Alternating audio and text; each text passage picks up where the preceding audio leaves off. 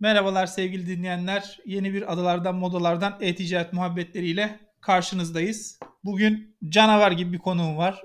Çok kısa sohbet ettik baştan. İnanılmaz bir enerji. Çok keyifli olacağını düşünüyordum. Uzun zamandır da aklımdaydı. Bir türlü de tanışamamıştık. Bu vesilede ben de onu tanıma fırsatı bulacağım. Sevgili Erkin Erol, Ebebek E-Ticaret Executive. Hoş geldin Erkin. Hoş bulduk, hoş bulduk. Merhabalar. Nasılsın?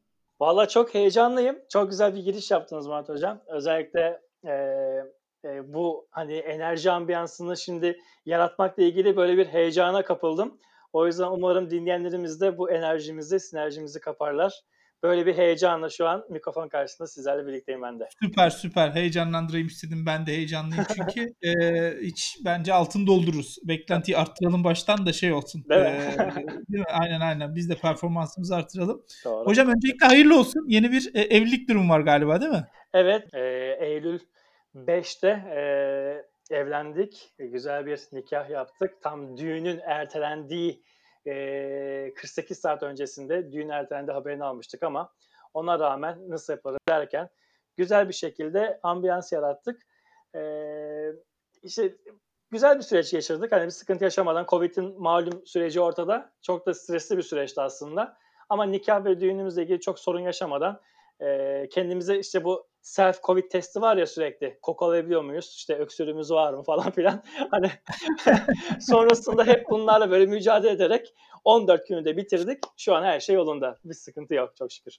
İyi, hayırlı uğurlu olsun. Biz 17 Eylül'de yapıyoruz bu kaydı. Çok taze, 12 gün Evet, olmuş. Umarım evet. her şey çok iyi gider, çok mutlu olursunuz. İnşallah. Sevgili eşine de selamlarımızı Çok iletelim sağ olun buradan. çok sağ olun teşekkür ediyoruz bizler de. Şimdi hocam, e, dinleme fırsatın oldu mu daha önce yaptığınız podcast yayınlarının daha önceki bölümlerde? Özellikle LinkedIn'de paylaşımları görüyorum ve oradan e, takip ettim bir süre. E, bu bağlamda da zaten dönüş yapılması çok mutlu etmişti beni. Ben de yer almak istiyordum bu e, konuşma içerisinde. Severek de dinledim hepsini.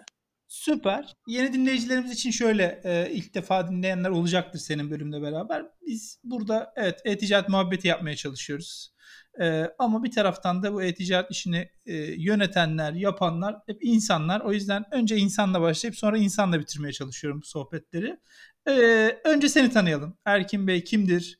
Neler yaptı bugüne kadar kariyerinde? Nasıl ilerledi yolculuğu? Birazcık bize bahseder Tabii misin? ki de bahsederim. Aslında şöyle e, dijitalle buluşmayla e, sosyal hayatım konusunda böyle çok keskin e, uçları olan bir kısımdayım ben. Çünkü müzik sektöründe de çok farklı bir ismim geçer. E, e-ticarette de öyle. Aslında e, e-ticaret başarı performansım biraz e, müzisyenliğime dayalıyor. Çünkü müzikte epey iyi işler yaptım. Davul çaldım çok uzun yıllar. Çok birçok yani ünlü e, ünümüzün, sanatçımızın davullarını çaldım. Bu Beyaz Şov'a kadar uzanan bir süreç. E, aynı zamanda da bu kariyer basamaklarında 2009 yılında ilk atmaya başladığımda aslında hep hedefimde kullanıcı deneyimiyle ilgili çok ciddi e, araştırmalar olan bir süreçteydim. Yani 2009'dan bahsediyoruz. Daha Türkiye'de ticaretin yaygınlaşmasının ilk temelleri diyelim. Tamam daha eskisi var. Ama e, bu süreçler geldiğinde e, yaklaşık neredeyse e, 12 sene, 13 seneden beri e-ticaretin içerisindeyim ve ilk aslında Marcom dediğimiz Marketing Communications'da ben e-ticaret hayatıma başladım. Ve e, 2010 yılı geldiğinde ilk defa Çin'den e, mikroçip alıp bilişim firmalarına mikroçip satıyorduk. Yani bu böyle bir şey değil ki yani kol saatinin bilmem ne al saat değil. Çok enteresan bir teknoloji satıyorduk ve hani bugün mikroçip satabiliyorsak hani bahsettiğim dediğim gibi 2010'dan bahsediyorum. E, daha farklı işler neden yapmayalım? Aslında e-ticaret çehrem o zaman gelişmeye başlamıştı. E, kariyerimdeki ilk ciddi en büyük ataklarımın bir tanesi e, Bun Design diye bir şirket var, tasarım şirketi. Onu da birçok e, ev dizayn edenler çok iyi bilir. Hediyelik eşya sektöründe. Çok ciddi bir atılım orada olmuştu. Orada ciddi bir şekilde iyi marjlar yakalamıştık, iyi işler yapmıştık. E, daha sonra da e, yollarımız Ebebek'le kesişti. 6 yıllık bir geçmişim var Ebebek'te yönetici olarak. Ekibimi yönetiyorum, markamızı yönetiyorum. Bu tarz konferanslarımızda da markamızı yönetiyorum. Ee, biraz bütünleştim markamızda. Hatta biraz demek yarım bile olur. Ee, epey bütünleştim. Ee, kısacası hani bu süreçte deneyimlediğim her şeyde bir yandan yazıyorum. İşte kendi web sayfam var erkinirol.com. Ee, Udemy'de eğitimler veriyorum. Hatta eğitimlerin %80'i neredeyse ücretsiz. Yeter ki network'ü ve ekosistemi biraz doyuralım. Böyle de kendi çapımda yaptığım e-ticaretle ilgili birçok işler var. Kısacası e, kendime e-ticarete adamış biri olarak sizlerle birlikteyim diyebilirim. Ne güzel. Sağ olasın bu samimi e, tanıtım için de. Sağ olun. E, daha önceden kurupiyerlik yapmış, öğretmenlik yapmış, e, avukatlık yapmış e, konuklarım olmuştu. e, müzisyen evet yani ben de biliyordum. Burası da çok ilginç. Yani çok farklı bir kariyer yolculuğu. Evet. Şimdi artık çok müzikle profesyonel bir ilişki kalmadı galiba değil mi? Şöyle e, hocam şimdi çevremde çok üst düzey profesyonel müzisyen olduğu için aslında gönül olarak veyahut da teknik olarak kopmadım. Mesela Ee, Instagram'da bütün arkadaşlarım şu an daha az önce bir tanesi işte Zihni Salih'den gelmiş. Bir tanesi işte bilmem nereden gelmiş. Daha işte küçük de olsa konserini vermiş gelmiş Covid'e rağmen. Ee, şimdi böyle arkadaşlarım devam ettiği için benim iletişime ben e, şey yapamıyorum. Mesela evde benim stick control dediğim işte bagetlerim, e, pedim, o şeye vurduğum, bagetle vurduğum petlerim falan var. İşte Marshall Amfim falan var. E, ve neredeyse 7-8 farklı türde bagetlerim de var. Yani sahnede kullandığım bagetlerim vesaire ne varsa hepsini hala sanki bir sahne çıkacakmışçasına e, prova almaya devam ediyorum. Çünkü el yeteneğimi kaybetmek istemiyorum. Buna ben çocukluğumu verdim. Yani çocuk 6 yaşımdan beri ben bagetler sopalar elimdeydi. E, bunu bırakmak istemiyorum. E, hala da böyle bazen şeyimdir. Hani işlerim çok hafiflediği zaman ki bu aralar evet gerçekten muazzam bir yoğunluktan geçiyoruz ama mesela hala böyle eli kulağında şey derim. Mesela sevdiğim bazı müzisyenler var müzik yapmaktan hoşlandım. Ya diyorum ona diyorum bir kulak çınlatın. Eğer böyle bir cumartesi akşamı sahneye çıkarsa yakın bir yerlerde ben gelirim diyebiliyorum yani. Ve çıkmışım da vardır off the record böyle. Çıkmışımdır yani. O kimseye haber vermemişimdir. Gitmişimdir o gün sahneye. Çalıp gelmişimdir yani. Süper. Ne güzel ya. Aynen müthiş, aynen. Çok seviyorum ben de. Yetenek. Çok iyi. Çok da iyi yapıyorsun. Peşini bırakmamak lazım. E, ticareti bırakıp birazcık müzik konuşsak. Bayağı da müzik e, sektörü de inanılmaz zor bir dönemden geçiyor. E, bu aslında Covid-19'la beraber hı hı. E, adını da geçirip bu lanet virüsün evet. e, bir taraftan oraya da geçelim hafif. Tabii. Kısaca e, artık yavaş yavaş ben de ayrılmak istiyorum bu sohbetten ama e, her hafta Covid-19 konuşuyoruz. Biraz şu son 5 ayı konuşalım hafif hafif işimize dönelim. Tamam. E, nasıl geçti süreç? Şimdi Ebebek Türkiye'nin en büyük anne bebek parakendecisi. İnanılmaz muazzam sayıda mağaza vardı. E, bir taraftan online'ın da çok büyük bir oyuncusu e, burada. Evet. E, şu son 5 ayda neler oldu? Birazcık hem bize süreci anlatırsan hocam hem de varsa hikayeler hiç beklemediğimiz aslında ürün gamlarında, ürünler ya da tabii, kategorilerde tabii, tabii. E, hacimleri görmüşsündür muhtemelen. Tabii, tabii. Bir parça e, de, detay alırsam çok sevinirim. İşin aslında hemen ilk sonucundan başlayayım. En çok da dinleyici merak ettiği kısım bu. Ee, genellikle en çok merak eden şey ciro yönünde. Bunlar zaten muazzam büyüdü. Bunu Sadece çok kısaca o yüzden en sonunda söyledim. Bunu zaten herkes biliyor. Peki neler oldu? 5 ee, aylık süreçte bizim aslında şöyle bir durumumuz var hocam. Ebebek aslında sadece e, bebek üzerine yoğunlaştığı için yani uzmanlık alanımız anne, bebek yani aslında bir ülkenin geleceğidir ya hani o, o bireydir ülkeyi hani büyüten, yükselten. Aslında çok böyle şey bir tabir ama ulvi görev diyebilirim. Aslında çok böyle ince bir noktaya dokunan markamız. Hal böyle olduğu için de çok parakende, parakende gibi davranamıyorsunuz. Çünkü annenin o bebek bezine veya o mamaya ulaşması gerekiyor. Yani oradaki düşünceniz artık şey değil. Ya ben buradan 5 paket daha prima satarsam şu kadar ciro elde ederim değil de ya şu an hangi eve bez girmedi? Ya da hangi anne mamasını alamadı? Ya da hangi süt arttırıcısını alamadı? Ya da hangi badisini alamadı. Çünkü bunlar temel ihtiyaçları. FMGC'ler zaten hızlı tüketimleri saymıyorum bile. Bunlar ana temel maddeler ki bakkallara kadar kapandığımız bir süreçti. Bakkallara kadar. Yani annenin normalde gece 12'de bebeğe ulaşma şansı yok. İnternet harici. Acil alması gerektiği şey neresi olacak? Market veya bakkal. Şimdi bunların bile kapalı olduğu süreçte ebeveyn üstlendiği şöyle bir görev oldu. Nöbetçi mağazalar bıraktı. Ve bunu çok güzel bir dille de şimdi bu çok keskin ve e, ciddi zor bir karar. Çünkü parakendicisiniz sonuçta. Bunu öyle bir duyurmanız gerekiyor ki ya gerçekten biz sizin ihtiyacınızın farkındayız. Şimdi anneler ihtiyaç için açtığınızın yüzde yüz farkında ama anne olmayıp piyasayı takip edenler için bu çok farklı bir algı yaratabilirdi. İşte bebeği görüyor musunuz? Ya adamlar işte gitmişler mağaza açmışlar İşte değil. Orada anne mağazaya değil, oradaki ürüne ulaşmak zorunda. Amacımız, hedefimiz bu. Ebebek buradaki rolünü çok iyi, mükemmel bir şekilde gösterdi ve çok iyi bir şekilde de koruma, muhafaza yöntemleri de kullanarak hem depoda hem mağazalarında nöbetçi mağaza konusunda bence yani gerçekten bu konuda çok radikal düşünüyorum ki ben çok şeffafımdır. Birçok konuşmamdan da bilinir bu. Bunu çok iyi yönettiğini düşünüyorum. Çünkü hiçbir ma- mağazamızda hiçbir kimse zarar görmeden ve hiçbir bebeğimize de zarar e, hissettirilmeden COVID'i iyi yönetti. E, her zaman diyoruz aslında hani önlemler e, önlem paketleri devletten ama hani uyulması gereken kurallar da halktan. Bu yüzden hani halk zaten üstüne düşün yaptığı sürece e, geri kalan her şey kurallar bütünü. Bu bağlamda da o zor süreci bence atlattık. Tamam daha büyük, daha zor günler sanki gözüküyor gibi ama bir yandan da iyileşen süreçler de söz konusu. Çok net söyleyeyim. Belki dinleyenlerin bir kısmı bana katılmayabilir. Ben çok karamsar görmüyorum bundan sonra. Yani Ekim ayından sonra evet bazı işler şişecek, büyüyecek ama e, bir yandan da ekonomi ve sistem de dönmek zorunda. Bu bağlamda ben biraz daha iyileşme bekliyorum. Piyasada biraz daha iyileşme öngörüyorum. E-ticaret anlamında zaten hani ulaşabilecek tüm zirve noktaya ulaştık. Daha da zirvesi çıkacak. Hocam sadece şunu altını çizeceğim. Sadece şu çok önemli. Artık geleneksel e-ticaret bitti. Bunun da altını çizmek lazım. Bu klasiktir yani. Al bunu sat falan. Hani çok düz e-ticarete de artık gerek kalmayacak. Bunu da getir gibi modeller ispatlamış oldu sektöre diyeyim. Ucuna da şey yapayım, virgül koyayım. daha da zorlaşacak o zaman işimiz. Yani çözüm üretmemiz lazım. Kesinlikle. Aslında şöyle geleneksel e-ticareti de yeni kurduk daha. Yani bakarsan Türkiye'de işte ne kadar geçmişi var. Gelenekselleşemeden aslında bitti. Ben de benzer bir noktadayım. Harika. Yeninin de geçen e, geçen sefer herhalde bir önceki bölümde e, konuştuk bol bol. Orada da işte marketplace düzeyinde çok fazla konuştuk. İşte ben biraz Amazon'u anlattım bu. Yani bizim Türkiye'de konuştuğumuz Amazon'la bildiğimiz Amazon'la ben buraya taşındıktan sonra İngiltere'de gördüğüm Amazon farklı çok, şeyler çok, aslında. Yani Amazon'un değer yargısı bambaşka. Henüz biz o değer yargısı maalesef Türkiye'de göremiyoruz ama gelecek.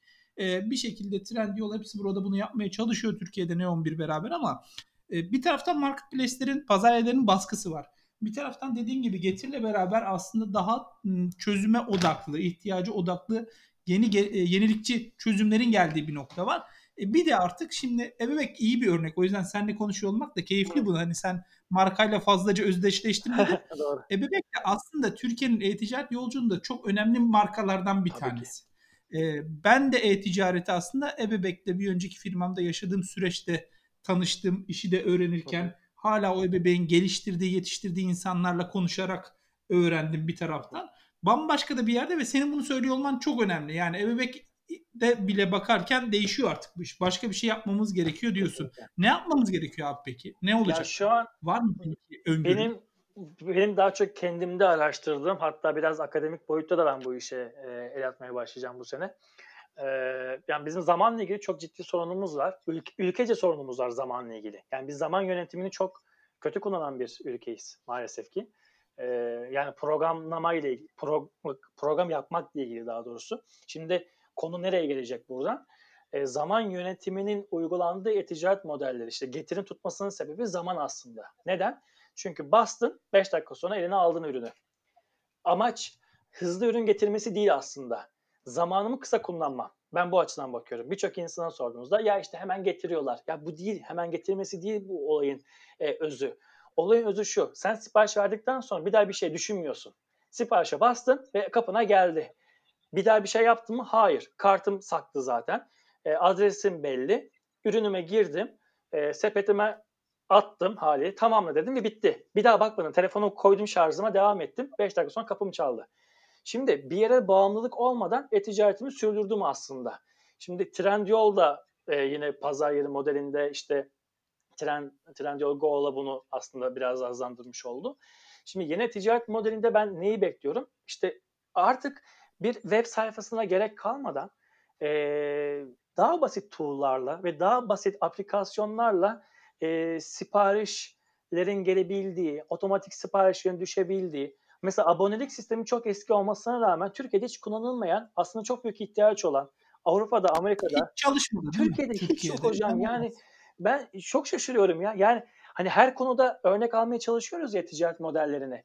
Ya diyorsun işte yıllardan beri Fancy diye bir site vardır. Eee, abonelik üzerine hediye falan gönderir böyle her her içerisinde. 30 dolar yatırırsınız bir kere. O size şey yapar işte 30 dolarlık hediye gönderir. Kendisi seçer sistem. Siz de seçmiyorsunuz. İlgi alanınızı seçiyorsunuz. İlgi alanınıza göre size hediye gönderiyor. İnanılmaz bir şey. Ve her ay size sürpriz geliyor. Düşünebiliyor musunuz? Kapınız çalıyor böyle. Aa, kapı bir açıyorsunuz kargo şey gelmiş. Sürpriz bir şeyler. Ama yani onlarca girişim oldu bu konuda Erkin. Hiçbiri çalışmadı Türkiye'de. Tutmadı. Hiçbiri Evet. başarılı olmadı. Demek ki yani bir şey bu kültürel bir şey bir taraftan. Yani e, bu bence ilk söylediğinde de alakalı. Biz zaman planlaması, planlama yapmayı sevmiyoruz ve beceremiyoruz kısmında bence subscription'da müşteriler açısından da fazla zorlama geliyor. Yani e, ben her ay bunu ödeyeceğim o zaman. 2 ay, 3 ay, 4 ay bir şekilde o bir bariyer var aşılıyor. Şu var ama. Belki o bar- bariyeri aşmanın yolunu bulmamız lazım. Hocam işte orada sıkıntı e, kültürelde şu. Biz zorla kalınca yani zorda kalınca seven insanlarız. İşte ona bakarsak değil mi? Yani getir de getir de ben şimdi babama anlatsam bir şey yapmaz. Ki ben hani yıllardan dijitalciyim ki benim babamdan üst düzey yöneticilik yapmış. Hani e, şey yapmazdı. Çok dinlemez ama şu an getirin faydasını çok iyi biliyor. Ki Balıkesir'de Hı hı. yaşamasına rağmen. Ya da Hı hı. artık ben çok yatılıyorum hocam. Bu örneği de vermek isterim. Ee, bir markamda, e, gerçi çalıştığım markada söyledim ama e, bir gün e, postere şey yapmıştık. QR koymuştuk. QR kodu. Yıl 2011 falan QR kodu koymuştuk hocam ve e, bir, gün böyle birisi geldi. Ya böyle de saçma sapan bir şey konur mu bunun üzerine ya dedi. Böyle saçma sapan olmuş bunu kim ne yapacak falan filan. Şimdi o QR sayesinde para çekiyoruz. Yani Aynen. oydu vizyon. Anlatabildim mi hocam? Yani azar yediğimiz bir şeydi o QR. 2011'de Biraz zamanın ötesinde olmuş yani bir, bir şey e, kullanıcılar açısından. şimdi Peki işte şimdi konumuzda. şu subscription ile ilgili sana bir şey sorayım. Oradan bağlayalım. Bir taraftan da aslında e, Covid-19 bahsini de kapatmak için de Tabii ki. Günün sonunda söylediğin gibi yani ebevek anne ve çocuk özelinde ürünler satıyor. Ve dediğin gibi bunlar hem geleceğimiz hem de bir şekilde hiçbir zaman vazgeçemeyeceğimiz harcamalar. Asla. Ee, insanlar burada bir sorun yaşadılar mı? Şöyle soracağım. Bir, stok açısından sorun yaşadılar mı? İki, aslında bu birden herkesin e-ticarete yüklenmesi sonucu özellikle kargo şirketlerinde yaşanan o yığılmalar burayı nasıl etkiledi? Çünkü yani ben kendim aldığım tişört 5 hafta sonra gelse de evet çok şikayet ederim ama Hı hı. bir şekilde idare edebilirim ama hı. e, çocuğuma aldığım bir body e, o kadar geç kaldığında benim için belki çok daha büyük bir etkisi olabilecek. Burada neler oldu? Nasıl aşabildiniz? Aşabildiniz mi buradaki süreci? Şimdi orada biz bilgilendirme konusunda hassastık. Zaten bir 15 gün web sayfamız da kapalıydı. Depoyu e, hem hijyenik koşullara getirme hem de olası bir Covid vakası var mı'nın sonucu ortalama 14 ya o zamanlar ilk çıktığında.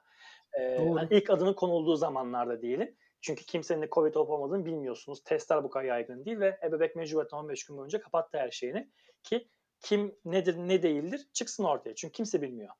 Bu sürecin çok temiz olduğu tespit edilince e, biz çok iyi bilgilendirme yaparak yani gerçekten de bu ürünün size 15 günde geleceğini bildirerek e, internet satışlarımızı açtık. Dedik ki bugün ayın 8'i bu kargo size ancak 22'sinde gelecek. Ona göre geç siparişini. Hani bel bağlama. Neden? Dediğiniz gibi kargo sistemi çöktüğü için Türkiye'de o sırada yani adetli gönderime geçti kargo sistemi düşünebiliyor musunuz? Yani aslında bir yandan da şu an baktığımızda trajedik geliyor. Ekosistem bittiği için en fazla diyor ki ben bu kadar adet gönderebilirim. Çünkü daha fazlasını yapacak kapasitem yok diyor. Doğru. Böyle günler geçirdi ekosistem. Hala da geçime devam ediyor. Haliyle hani biz onları baz alaraktan mesela kargo bize 5 gün teyidi veriyorsa 5 gün daha biz koyduk üzerine. Dedik ne olur ne olmaz. 10 gün. Demek ki yazacağız. Her yere yazacağız. Siparişiniz 10 gün içerisinde teslim edilecektir. 15 gün içerisinde teslim edilecektir. Burada stok sorunu yaşamadık. Çünkü ebeveyn zaten depo ve hacmi çok yüksek adetlerde ve inanılmaz muazzam hani büyük e, depolara sahibiz. Çünkü 140 şab- pardon ne 140'ı e, 169 tane mağazası var ve e, bu kadar mağazaya kendi ürününü gönderen bir marka olduğu için de bizim için zaten depoda mal, mal liste mağaza yeter. Yani sınırsız bir şekilde stok kaynağımız var. Yurt dışı ithal ürünleri zamanla azalmaya başladı ama bu bebek arabasından pandemide çok ciddi ihtiyaç yok. Ama mama, bez bunlar zaten Türkiye'de üretildiği için e, çok ciddi sorunlar yaşatmadı. Tüketici sorun yaşamadı. Çok stokçuluk görmedik ama onun altını çizeyim. Bu enteresan bir bilgidir. Çünkü birçok markada stokçuluk çok fazlaydı. Hani herkes her şeyden 100 adet aldı falan. Bizde öyle bir şey olmadı yalnız. Bu enteresan. Tuvalet, kağıt, tuvalet kağıdı gibi bebek bezi stoklamadılar Yok yani. aşırı yok. Yani mutlaka çıkmış işlerinde de hani dikkat çeken bir e, stokçuluğu ben görmedim açıkçası. Rakamlarda görmedim yani. Evet garipmiş bu da garipmiş. Peki şimdi şöyle bir sorun var aslında bir taraftan da son işte ona yakın kaydı düşünüyorum. İşte canlı chat'i konuştuk, arabaya e, e, servisi, arabaya teslimatı konuştuk. İşte maske üretip satan e-ticaretçiler oldu. Ebebek özelinde e, daha önceden yapmadığınız ama Covid-19'da beraber online'da yapmaya başladığınız neler oldu? Biz bu konuda aslında e, pandemi sürecinde de açık bir marka olduğumuz için e, sadece en çok ağırlık verdiğimiz kısım müşterileri dinlemek oldu. Yani aslında hizmeti koyarsınız ama müşteri dinlemediğiniz sürece hizmetin bir anlamı olmaz. Biz daha çok dinlemeyi tercih ettik. İnsanlar bizden neyi isteyecek veya da neyi bekleyecek. Buradaki en önemli ana nokta zaten bir fiyat artışı, iki stoklar, üç gönderim. Biz mesela fiyatlar konusunda hassasiyetimizi devam ettirdik. Bence bunlar daha ciddi adımlardı. Evet, arabaya servisi güzel bir şey. Ürününüze göre değişir. Evet işte canlı chatler vesaireler bunlar çok mantıklı hamleler. Ama tüketicinin cebinde para yoksa hiçbirinin bir anlamı yok. Ve pandemide gördüğümüz en büyük şey neydi hocam? Zamlar. Yani kolonyasından tutun. E, beni LinkedIn'de bir ara taşlamışlardı. Yani bir makarna gerçekten 25 lira olamazdı. Gerçekten de olamazdı yani. Hani bunun mümkünatı yok. Yani dünyada yani bütün kıtlık olsa da o makarna 25 liraya satılamazdı ve e, o makarna 25 liraya satanlar beni taşladılar LinkedIn'de. E, hepsine gereken cevabı verdik. Velhasıl bence en ciddi hizmet buydu. Evet en çok buna dikkat etti. Markasındaki sığındığı rakamlara, e, tüketicisinin beklediği rakamlara sadık olmayı devam ettirdi ki e, hele yurt dışından gelen dolar artışından olan ürünleri siz düşünün. Özellikle şu an süreç, şu, şu süreçte dahi yani. Bunu devam ettirmeye devam ediyor. Bu da bence markanın bireysel gücü diyebilirim. Doğru. Yani güç önemli orada tabii ki. Ee, bir şekilde uzun yıllardır müşterilerinizle kurduğunuz bağ da kıymetli. Ee, o bir işte duruş, markanın duruşu. Ee, ama zor tabii sürdürmekte zor bir şekilde. Özellikle e, dışarıdan gelen ithal ürünler için bu döviz kuru farkı inanılmaz. Nasıl manage edilecek evet. onu bilemiyorum. Evet, evet. E, peki e, şimdi e, yavaş yavaş birazcık da hani Erkin'in yaptığı çalışmalar kısmında geçelim istiyorum. Tamam. Çünkü e, biz seninle ilk defa konuşuyoruz. Tanışmadık daha önce ama e, bir şekilde ben takip ediyorum web sayfanı, ürettiğin içerikleri.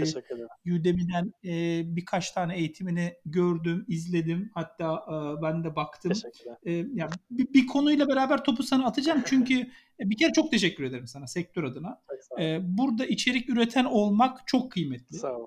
Ee, bizim yaptığımız da öyle. Hadi ben hep şey söylüyorum. Sonuçta ben özlüyorum Türkiye'deki e-ticaret dünyasını ve benim için bu haftada bir saat sohbet. Bir şekilde kendimi tekrar oradaymış gibi hissetmek Aynen. için özlem gideriyorum. Ama katılan konuklar için bu kadar yoğunluğun arasında zaman ayırıp bir şekilde süzülmüş, damıtılmış bilgiyi paylaşıyorlar. Biz de burada beraber bir içerik üretiyoruz evet. ama sen bunun üstüne hocam yani o Udemy eğitimleri birçoğu ücretsiz dediğin gibi sürekli yazılar. Şeyle pas atayım. Ya hep zorlandığımız bir iş var bizim. Bu terminoloji mesela. Evet, evet. Ya her gün kullandığımız CR neydi, bounce rate'ydi evet, vesaire. Evet, evet. E, sektöre yardımcı olsun diye biz de çok yeni mezun genç arkadaşlar alıyoruz. Daha önce e dünyasında çalışmamışlar alıyoruz. Developer'lar alıyoruz. Hı hı. İyice böyle de olsa burada iş yapmamış oluyor. Bir şekilde onlarla paylaştığımda aslında bir yazım var senin işte. Hı hı. Oturup term- terminolojiler neler diye büyüyen, gelişen bir şey var. Burada bile biz yıllarca bunu içeride konuşup e, bir şekilde içeriye dönüştürmemişiz. Sen onu da yapmışsın sağ olasın. Evet. Buradaki motivasyonun ne abi? Birazcık onu dinleyeyim. Nasıl feedbackler arıyorsun? Nasıl üretiyorsun? Çünkü bu çok kıymetli. Yani ben dinleyici kitlemizin büyük bir kısmı da genç e-ticarete girmek isteyen insanlar e, bir şekilde onlara da yol gösterdiğini düşünüyorum. Biraz anlatır mısın bu içerik yolculuğu? Hocam aslında şöyle geliyor. yaklaşık 2016'dan beri 4 tane üniversitemizde mentorluk yapıyorum. Yani çok ciddi öğrencilerim var ve gerçekten zehri gibiler. bazen karşılarında titrediğim zaman bile olmuyor değil. Çünkü her zaman bilgi bilgiden üstün. Şimdi e, terminoloji konusunda çok ciddi bir know-how e, edindiğimi düşünüyorum kendi içimde. Çünkü çok farklı tool'lar kullandığım için hocam bunlar sürekli bende bir terminoloji kütüphanesi geliştirmiş oluyor ve arkadaşlarımla olan iletişimlerime baktığımda bir konuyu anlatırken en çok terminolojilerde yorulduğumu hissediyorum. Çünkü Bounce'dan bahsediyorsunuz ki bunlar hani gerçekten çok klişeler ama frontend backend derken hatta customer e, experience falan dediğimizde böyle ya öyle bir şey mi var falan diyen arkadaşları görünce dedim burada bir çok ciddi bir sorun var ve örnek aldığım yani baktığım birçok yazılarda da şunu görüyorum. Ya herkes aynı yazıyı kopyalayıp yapıştırmış. Yani 2009 yılındaki terminolojiyle 2020'deki aynı şey olamaz. Yani 100, 100 yıl gibi şey yani bu ticarette. Hani çok ciddi bir açık. Sonra dedim ki yani bu iş böyle olmayacak Erkin. Otur. Sen hangi tool'da ne kadar terminoloji kullanıyorsan tek tek yazmaya başla. Şu an sizin yazıda okuduğunuz hatta ben Udemy'de onun eğitimini de çektim aynı zamanda. Videosu da var tavsiye ederim. O daha da iyi anlatıyorum orada. Bir de onlara anlattım. Mesela yazıda yazdım. Videosunu anlattım böyle derin detayına falan girdim. Bakın şu işe yarar falan şeklinde. Ve bunu ücretsiz olarak verdim ki yani piyasa gerçekten bir terminolojinin ne olduğunu bir iyice kavrasın. Çünkü o terminoloji hakkında belki bir fiyat alacak yarın bir gün. Bunu mesela geliştirmeye başladım. Şimdi konunun ilk sorusuna geleyim. İçerik konusuna. İçerikte ben gerçekten de kimse beni ayıplayıp bana kızmasın ama gerçekten de duplike olmuş aynı yazılardan şahsen bir e-ticaret yöneticisi, uzmanı ya da profesyonel çok sıkıldım. Herkes e, hep aynı bir tane kavram var hocam. Demiş ki mesela e-ticarette bilmem ne. Bakıyorsunuz aynısının şeyini yazmış. Diğerini devşirmiş, diğerini devşirmiş. Ya öyle değil ki. Yıl olmuş 2020. Kullanıcının trendi değişmiş, kullanıcının davranışı değişmiş. Ülkede pandemi var, o var, şu var. Bizim hiç segmente almadığımız 65 yaş üstü internete girmiş. Ya şimdi 6 yıl önceki yazılan deneyimle şu andaki bir mi? Değil. Demek ki güncelleyeceksin. Ben de oturdum. E, bütün e-ticaret hakkında ne kadar sorulan sorular varsa hocam hepsini aldım ve gerçekten trendimize göre e, revize ettim ve yeni baştan yazdım. Buradaki en çok dikkat ettiğim şey sıfırdan yazmak oldu. Kendim yazdım. O yüzden benim yazılarımda bazen anlatım uzunluğu çıkar, bazen kelime hatası çıkar, bazen bir konudan çok ciddi bir şekilde bayağı başka yere atlamışım, o, o da çıkar ki buna dikkat ediyorum. Ama hep altın sığındığım bir şey var. Kardeşim bu yazı özgün bir yazı. Ben yazdım. Yüzde yüz bana ait. Hatası da bana ait. E, süreci de bana ait. Böyle yazarak 90 tane e, farklı yazım var şu an e-ticaretle ilgili. Şimdi de hocam işte e, yüksek lisans kararımı vermek üzereyim. Bunları akademik boyuta dönüştürmek için de bir girişimim var. E, bir de Türkiye'de çok iddialı olduğunu düşündüğüm Search ile ilgili bir tane yazım olacak. Bunlar da gündemde. E, kendi çapımda bunları atmaya çalışıyorum. Biraz e, ben, neden olmasın? Belki literatüre belki bir şeyler sokabiliriz. Ya da neden sokmayalım? E, umarım bunun da müjdeli haberini veririm. Yani hedefim o. Böyle bir şey yapmak yani. Bir şeyleri e, sektöre daha kazandırabilmek. Ben bu konuda bir şey yapmak istiyorum ya. Çok netim yani. Yap hocam. Yani ben e, işte bir içerik üreticisi olarak çok kıymetli olduğunu düşünüyorum bunların. Biz böyle konuşuyoruz her hafta. E, 100 yılda bir olan bir pandemi oldu. İşte insanlar seneye, 5 sene sonra oturup dinlediklerinde bunları ne olmuş, ne yaşamış bunlar. Biz artık iyice kelli felli olduğumuzda e, diyeceklerdir. Yani bu işte senin yazıların da öyle. 5 ee, sene sonra birileri de desin ki Erkin'in bu yazısı e, out of date kalmış artık çok eski ben bunu yeniden yazayım desin ama desin kesinlikle, ortada bir şey olsun. Kesinlikle. Ee, bu, bu şeye de e, değineyim söylediğin şeye yani işte e, hatalarım olur mu olmaz mı en büyük zaten e, durdurucu şey o. Evet. İnsanı demotive eden şey o. Bir saat konuşuyorum çok hazırlanmadan geliyorum ben de ama e, tabii ki biraz emek koymak gerekiyor bu içeriği yaparken de. Bir anlamak lazım. Kimi çağırıyorsun, niye çağırıyorsun, hangi sırada çağırıyorsun, ne soracaksın bu insana. Ya da işte senin yazında gibi bir outline çıkartıp neler yazmalıyım ben. Ama bir taraftan şu var hocam yani senin zaten gün gün yaşadığın ebevekteki sorunlar, çözdüklerin, gördüğün kezler o kadar kıymetli ki. Bir onları böyle bir saf anlatmak lazım bence de. Yani buradan da hani diğer katılımcılarımız da dinliyor bizi biliyorum. Ee, dinleyenlere de söyleyeyim. Ee, şey çok önemli değil kimin ne düşündüğü açıkçası. Evet. Bir parça da e, e, biz Türk kültüründe de maalesef biraz çok önemsiyoruz etrafımızı. Biraz üretmek lazım. Sıkmadan, e, uydurmadan ama ne yaşıyorsak güzelce anlatmanın hiçbir zararı yok Kesinlikle. bence. Tabii ki katılmayanlar olacaktır. Yerden yere vuranlar olacaktır. Dost sohbetinde arkadan ya Erkin de şunu yanlış yazmış diyenler olacaktır. Hiç sorun yok. Bununla ilgili pas atıyorum sana. Çok konuştum. Olur mu? Orasında. Olur mu ee, Yani şimdi hybris yazısı geliyormuş mesela. Çok kıymetli. Niye çok kıymetli? İki senede 15-20 tane yanlış söylüyor olabilirim işte. Minimum 10 tane hybris projesi başladı. Evet. evet. Bebek ilk canlıya çıkan hybris projesi. Doğru mu hocam? Kesinlikle doğrudur. Hatta ilk geçiren ekipte yani, biziz. İçindeyim yani. Birinin oturup bunu anlatması lazım. Hybris zaten anlatacaktır. Anlattı bunu. Anlatır. SAP anlatır zaten. Evet. Ya onların işi o. Biz anlatırız. Biz third partiyiz. Bunu anlatmam lazım. Success story anlatacağım. Bir de Erkin anlatsın. Ne yaşadılar o taraftan. Ki birisi Hybris'e geçeceği zaman Hı hı, hı. bir görsün. Zaten arıyorlar Erkin'i. Nasıl yaptınız abi? Neler beklemem lazım ama bir bunların da işte yavaş yavaş çıkması lazım ama çok büyük emek var tabii burada. Evet. Ee, işte zor biliyorum. Sonuçta işte öbür tarafta bir müşterisi olduğun bir üretici firma var. Yazmak da zor. Bazı şeyleri anlatmak da zor. Ama yazmak da lazım. E, Erkin yazmayacaksa da kim yazacak? Kesinlikle, kesinlikle katılıyorum hocam. Ee, to- top alayım mı? Pas alayım mı? Devam edeyim mi? Allah al sana. Şimdi eee ilk Hybris'i özellikle sona sakladım hocam. Şimdi önce bir memnuniyet hakkında bir, bir şey söylemek isterim. Eee, şimdi benim kuzenim de böyle çok güzel paslar yapıyor. Instagram'da paylaşıyor bunları. Bir tanesi de şey yazmış altına işte daha düzgün bebek kullansaydın ya diye bir şey yazmış. Kızcağız buna üzülmüş. Yazmış bana işte abi görüyorsun sen nasıl katlanıyorsun bu süreçlere falan hani eleştiri şeklinde. O anda da dün bayağı güldürdüm. Size aynısını söyleyeyim. Abi SpaceX eee, biliyorsun kaç 15 dakikada yörüngeden çıktı. Yukarıya bıraktı kapsülü. 12 dakika içerisinde falan aşağı indi. Denizin ortasına indi yani. Hani teknolojinin, yazılımın falan böyle insanlığın falan böyle hani film şeridine yarım saatte adamlar ispatladılar bize. Muazzam bir dünya olayı. Hatta evren dışı bir olay. Eee, Evet abi ben böyle izlerken falan böyle şey hani şey elim ayağım titriyor heyecandan böyle elimize çekirdek falan şey izliyoruz sanki. Maç izliyoruz. Abi bu bu sırada e, 30 bin kişi dislike etti videoyu. Projeyi dislike eden 30 bin kişi vardı. Şimdi yani gerçekten neye göre dislike ettin? Yani hangi neyini beğenmedin ya sürecinde? 30 bin kişiye sesleniyorum. Neyi dislike ettiniz siz? Böyle dünya dünyayı boyutunu değiştirecek bir olayın neyini beğenmediniz?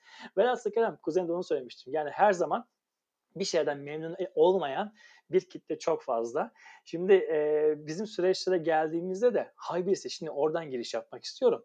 Ben bunları e, Hybris'e ilk geçiş projesini e, ve Türkiye'de ilk defa kuran ekip olmaktan gurur duyuyorum. Çünkü ben SAP'in global dergisine dair çıkabilmeyi başardım. E, elim Türkiye'den bir marka olarak, isim olarak buraya girmeye başarmanın bir onurunu yaşıyorum. Bunu da e, açıkça söylemiş oldum. Böyle çok da bencilleşmeyeyim ama bu gurur gerçekten farklı bir şey. SAP'den sonra yani hybrid sürecinden sonra bu know-how'u ben özellikle Udemy'de e, şunu düşündüm biliyor musunuz hocam? Ya e-ticaret yapmak isteyen insanlar var ve e-ticaretin nirvanası hangisi? Yani bizim SpaceX'imiz hangisi? Hybris. Çünkü Hybris için çok ciddi bir şekilde bütçe gerekiyor ve her markanın da hadi gideyim ben bir tane Hybris alabileceğim bir dünya değil bu. Olmadığı için de ben böyle çok heyecanlı bir şekilde şu olaya girdim. Bir dakika ya ben şu Hybris'i bir göstereyim, bir anlatayım insanlara da bu dünyanın ne olduğunu bir görsünler. E, desinler ki bir yere gittiklerinde ya evet Hybris'i de gördük, güzel bir tool. Ya da şey yani biz belki kullanırız kullanırız diyebilsinler diye bu sürece başlattım. Bu süreci yazdım. Yani şu an yani Google'a girip Hybris nedir yazdığınızda ilk çıkan sırada olmaktan da çok mutluyum. Ee, ve şöyle bir yorum gördüm abi. Yani samimiyetten dolayı artık biraz daha rahat konuşuyorum. Ee. Udemy'nin bir tane yorumlarında şey yazmıştı arkadaşım biri. Ya bu e, böyle bir altyapı çok gereksiz. Zaten Türkiye'de bunu kullanan yoktur diye bir yorum yazmış. Yani neden ya? Neden? neden bu kadar önyargılısın? Gerek yoktu buna. Anlatabildim? Yani bu kadar olmaması lazım bazı şeylerin. İşte hocam yazmamın ve anlatmamın sebebi bu. Bu, bu kurguyu, bu bakış açısını, bu sonuçta Udemy'ye gelip eğitimi alıp o videoyu izleyebiliyorsa bu adam boş insan değil. Ama bakış açısını değiştirmenin zamanı. Hedefim bu. Hybris'te de bu, e-ticarette de bu hocam. Süper. Ben de şöyle pası şöyle alayım. Burada şeyi düşünmek lazım. Ee, e-ticaretten farksız değil bu. O içeride birileri tüketsin diye yazıyoruz. Ya da bunu birisi dinlesin diye biz bu kaydı yapıyoruz. Ama herkes dinlesin diye yapmıyoruz. Tabii. Dinleyen herkesi mutlu etmek için de yapmıyoruz. Web sayfamıza gelmiş olan herkesi convert etmek için de e-ticaret yapmıyoruz. Yani conversion'lar %2, %4, %5, %10 olsun. Becerelim, müthiş olalım. Yok da böyle bir örnek. %10 olsun hadi vertical'ları geçtim. Evet, evet. %10 olsun. %90 almadan gidecek zaten. Doğru. Oturup dertlenip ben o %90 niye almadı ya? Bunlar niye dislike etti diye. Bunlar niye o bebeği beğenmedi diye dertleneceğimize biz işimizi yaparken bu %4'e sattım ya ben. Bir, bu %4'e tekrar ne satarım? Doğru. Bunun üstüne daha çok ne satabilirdim? Yani tekrar gelen kullanıcı. Average order value'yu nasıl arttırabilirdim? O giden %96'dan bir tanesini %1'ini ben ikna etsem 4'ü 5 yaptım. Aslında conversion'ımı %25 arttırdım. 4'ten 5'e gittik. Ciromu da %25 arttırdım. Aynı şeyleri tutturabilirsem gibi hedeflere odaklanmamız lazım. Ee, aslında hani iş veri tarafından da buna denk geliyor. Yani birçok insan da dinliyor ama beğendiğini söylemiyor. Doğru. Beğenenler de var ama insan aklı tabii ki beğenilmek istiyoruz. E, egolarımız tabii, var. Tabii, tabii. Ee, bu ama işte hani buradan e-ticarete bağlarsam da biz de her ürünümüzü gören de alsın istemiyoruz. Zaten işte bir segmentasyon var. Her gelen Tabii. ürünümüzün alıcısı değil zaten. Hedef kitlemiz değil gibi düşünmek lazım işin burasında Tabii. da. Ama ben hani sektör adına yakalamışken Erkin seni teşekkür edeyim. Durma hocam. Elinden geleni yap. Udemy eğitimleri de çok kıymetli. Dediğim gibi burada biraz şey düşünmek. Yani şimdi hybris işi oturup da bizim terminoloji anlattığımız okuyan insanlarla hybris okuyanlar aynı kişiler Değil. değiller. Çünkü hybris konuşuyorsak dediğim gibi artık büyük bir scale'i konuşuyoruz. Yani işte Salesforce'un demand verileriyle Tabii. vesaireyle bir yerlerde konuşuyoruz. Tabii. E zaten çok niş bir kitleyi anlatıyorsun kesinlikle, aslında bunu. Kesinlikle, kesinlikle. Aynen. Ama birinin de içeriden anlatması lazım bu tecrübeyi. Yani benim asıl üstüne durduğumda bu. Çünkü yapmıyoruz, yapalım. Daha çok anlatalım. Birileri de yanlış desin. Gerekiyorsa büyük birileri desin. Murat desin. Ya Erkin öyle değil. İngiltere'de çok az kullanılıyor bu hybrid desin. Desin hocam ne Tabii olacak? Yani e, bu da farklı bir bakış açısıdır. Hiç sorun değil. Dedim biraz şimdi artık 2020'yi bitiriyoruz. Go to şey back to school oldu mu? Biz gidiyoruz okula İngiltere'de ama Türkiye'de okullar açılmadı. ee, seni çok etkilemiyor tabii ebebek açısından bakınca. Yanlış mıyım? Yani oraya kadar gitmiyoruz ebebekte biz müşteri kamu biz olarak. Biz 4 yaşına kadar gidiyoruz. Sadece ekonomik olarak hani Türkiye'nin ekonomisi biraz back to school'a bağlıdır ya. Hani sezon açılımı falan. Oradan bağlı. Hareketleri vesaire. Ee, şimdi bir Black Friday, Cyber Monday e, gündü, hafta oldu, ay oldu Türkiye'de. Şimdi o geliyor önümüzde. Yılın kapanışı var. Bir taraftan da işte Covid-19'un etkileri var. İkinci dalga gidecek mi, gelmeyecek mi? Biraz da böyle verilerle erkin. Senin beklentilerin neler abi? Bir, ebebek özelinde ne yaptınız? Revize yaptınız mı hedefleri? Planlar değişti mi? Birazcık oradan bize detay ver ne olursun. Tamam. Bir de hani genel olarak e-ticaret açısından ne öngörüyorsun önümüzdeki 3,5 aylık süreçte? Bizim e, hedeflerimiz zaten e, direkt Nisan ayında değişti. E, yani Mart'ta e, peak yaptı. Mart'ın ortasında. E, o, o peak Nisan'ı falan böyle hani Nisan'da bizim bu değişikliği yapmamız gerektiğini öngörülmüştü. Sonra Haziran'da bir daha böyle bir değişikliğe girildi.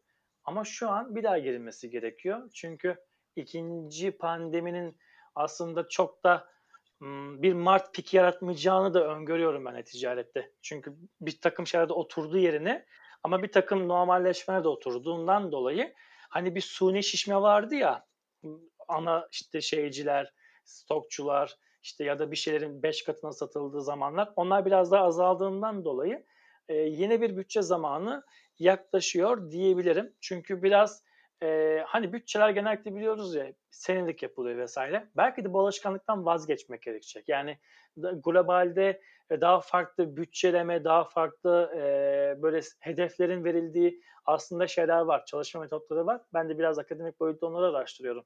Yani hep geleneksel. Yani bakın neredeyse yani e, Sabancı'nın kurulduğu zamanlardan beri klasik her senenin başı bir tane bir bütçe var. Bu bütçe işte bir sene içerisinde böyle kullanıyorsunuz. Şöyle gideriniz, böyle geliniz. Hep aynı şeyler. Yani işte her sene belli bir büyüme oranı konuluyor. İşte yüzde 40 büyüyeceğiz. İşte şu kadarını yaptık. Ya bu artık tamam bu şu an işte bir pandemi geldi. Bunun hiçbir anlamı olmadı. Bitti gitti. Belki daha esnek bir bütçe modeli var mı vesaire nedir? Belki böyle araştırmalarında artacağı zamanlar olacak ya da daha kısa vadeli, daha kısa öngörülü bütçelerle hareket edilecek.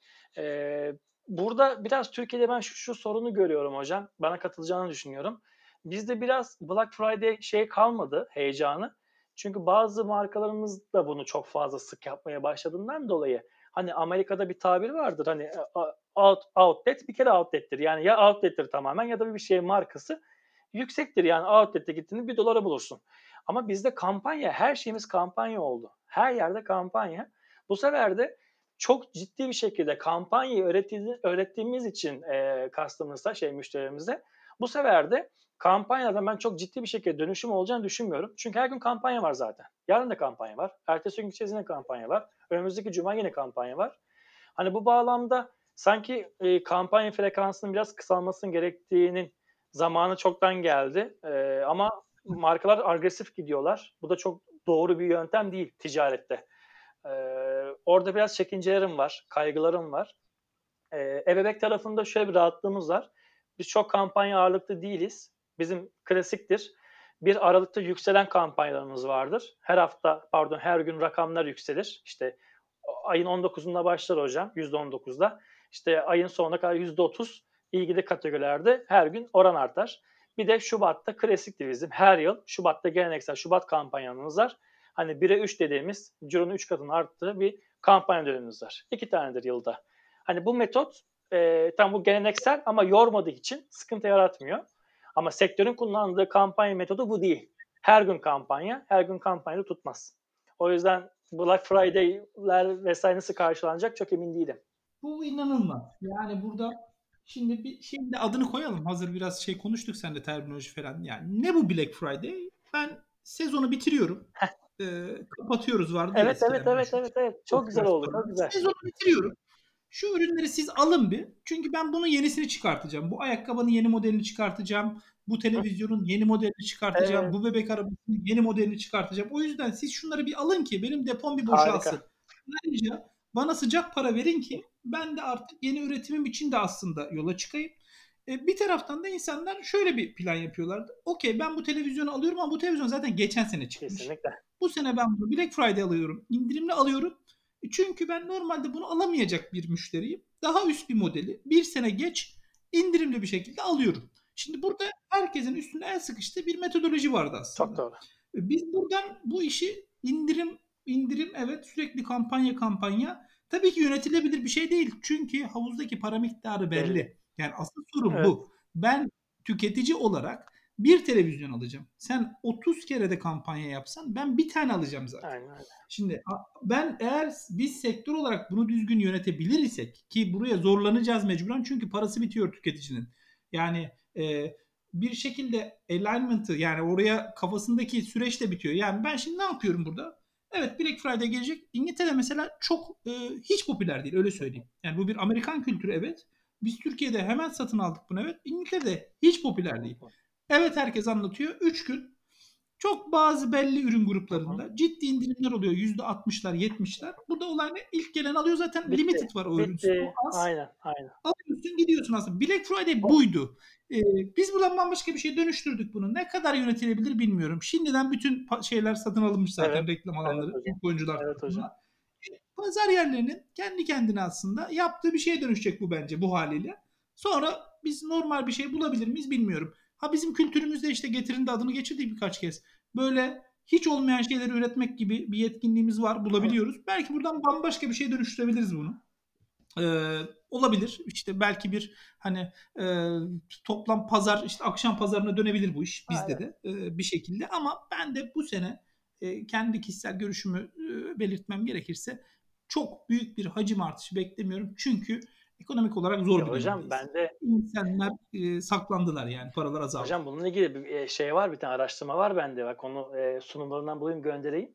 E, düşüş var abi şeyde kampanyanın zamanı. Yani cirolar geliyor e, yükselmiş e, o ay düşmüş. Böyle bir şey olamaz ya. Anladım. Yani patlama beklenirken rakamlar düşüyor ve bir önceki ayın altına düşen şeyler var. E, Black Friday yılları var. Onun e, bulacağım Hı. size ekran görüntüsünü göndereyim birazdan. E, inceleyin şaşıracaksınız. Hatta bunu Shopify yapıyor bu araştırmayı. Dünyada ve Türkiye'de. Hı hı. Dünyada 1.7 puan falan yükselirken Türkiye'de düşüyor bu. E, ben şu buradan e, özellikle dinleyicilerimize de şu şöyle bir hatırlatma yapacağım. Outlet ile ilgili. Az önce onu tam da böyle izah edemedim. İşte Amerika'da dedim yani 1 dolara falan gerçekten outlet var. İşte Kolombiya'ya gidip gerçekten de 15 dolar ayakkabısını aldığınız outletler var. Şimdi gerçekten de outlet mantığı ne? Gerçekten de seri sonu bitmiş. Yani artık bundan bir tane var. M bedenden bir tane var. Abi e, İstanbul'da Adidas'a gidiyorsunuz. Outlet yazıyor. Yeni ürün var içerisinde. Yeni sezon yazıyor etikette. Şok oluyorsunuz ya. Nasıl yeni sezon ama outlet. Ne demek yani diyorsunuz. Bakın diyorum kavramlar aynı şeyler değil. yani yani outlet de eşittir yeni ürün diyemeyiz.